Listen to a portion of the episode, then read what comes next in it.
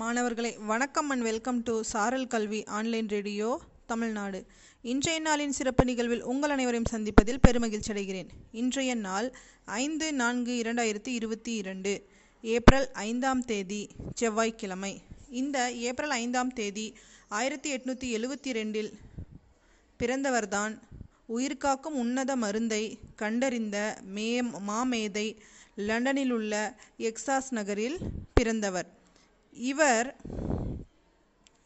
ஒன்றரை நூற்றாண்டுகளுக்கு முன்பு விபத்து ஏற்பட்டாலோ நோய் வந்து விட்டாலோ பாதிக்கப்பட்டவர்களுக்கு அறுவை சிகிச்சை செய்து முடித்த பிறகு நோய் தொற்று ஏற்பட்டு பலர் மரணம் அடைந்த நிலைதான் இருந்தது.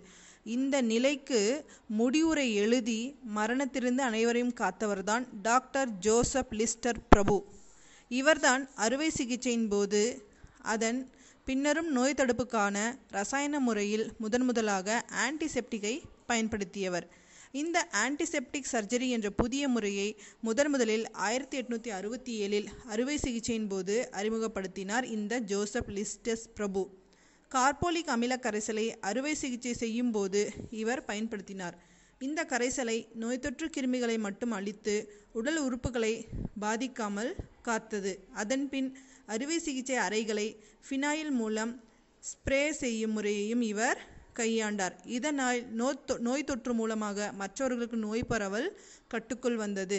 இந்த மாபெரும் அறிஞர் விஞ்ஞானி டாக்டர் ஜோசப் லிஸ்டர் அவருடைய தகவல்களோடு உங்களிடமிருந்து விடைபெறுவது பொம்மாளி அரசு மேல்நிலைப்பள்ளி கணித ஆசிரியை ஏ. ஷர்மிளா பேகம் தருமபுரி மாவட்டம். நன்றி மாணவர்களே.